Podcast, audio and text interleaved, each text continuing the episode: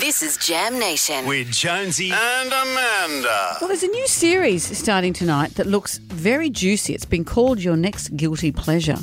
After the verdict, it's called, and it's the story of four everyday Australians who reunite when their jury duty is complete, but they experience some second thoughts. What would you do if you thought you'd let a killer go free? It's got an incredible cast, one of which is Magda Szubanski, who plays one of the jurors. She joins us now. Hi, Magda. Hello, Mandarin Jonesy. How you going? We are well. We don't often see you in these dramatic roles. Was it fun? Yeah, no, it's a real change for me. I don't often get offered the dramatic roles, so it was great to have something really different and stretch my drama muscles and cry and scream and rage. And When was when was the last time you stretched your drama muscle? Oh, I've done a few things. I was in Sisters. I've done a few little things, but this is the first really solid chunk of drama that I've got to do, and I loved it. Absolutely loved it. And I'm you- shit house at it, but you know. Uh, Why do you say that? Why would you say that? I haven't seen that in any reviews.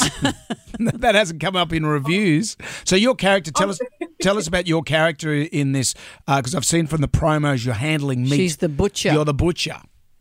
She's she's Mar- Margie, the Polish lesbian butcher, Mm-hmm. and uh, can I say I've been waiting my whole life to get uh, typecast as. not, not often that role comes around, um, and she's in. I, my character is engaged to Virginia Gay, the gorgeous Virginia Gay, her. and the great. It's such a terrific premise. I think this show. When they told me about it at first, I was like, "That is a great premise." You know, like because you're so constrained. I know a lot of lawyers, and you're so constrained by the rules of the law, the game, that doesn't necessarily mean you're always getting to the truth. And I imagine if you're doing jury duty, you, that would be your obsession. You would want to know who done it, did you get it right, and if you didn't, you would want to, you know, I can I can completely understand the impulse to to start sleuthing. So, um, yeah, so Margie is a butcher who it's this motley bunch of people who would never normally come together. But that's what happens with jury duty. You're flung together in this really intense experience. Is it true though? Isn't it illegal for uh, jurors to collude outside of the case after the case? Is that? I don't think they can dictate what happens after. Oh, I'm sure it's completely dodgy. But how do they stop you? They can't I don't separate know, you for your whole life.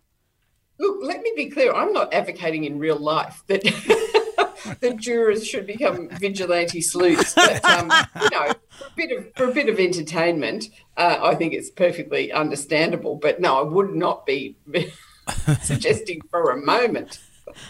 But that is an interesting th- idea of getting to the truth and your feeling as a human of whether you'd let a killer go free. That's a big deal. And how did you feel Yeah. handling all the meat? I see you know, buzz saws and all kinds of stuff.